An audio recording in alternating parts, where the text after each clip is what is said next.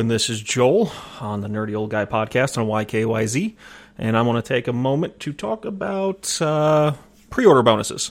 So, Star Wars: uh, The Fallen Order has just unlocked the orange lightsaber for you non-nerds as a pre-order bonus. If you pre-order the game, you got that. Um, this is kind of bothersome to me because this is a timed exclusive, technically, then for people who pre-order which I never understood those kind of things. You pre-order this, you get it early. Okay, well, I'll just wait. Um, now, I to, to, to clarify, I am a huge. I am not one of those anti-pre-order kind of guys. I, I think it's awesome to get extra content. I love uh, buying a game early. Uh, specifically because of how much I'm usually pretty passionate about it when I pre-order, and it gives me extra content. I like being able to have extra content for being a bigger, big enough fan to want to actually res- uh, reserve the game or pre-order or whatever you want to call it.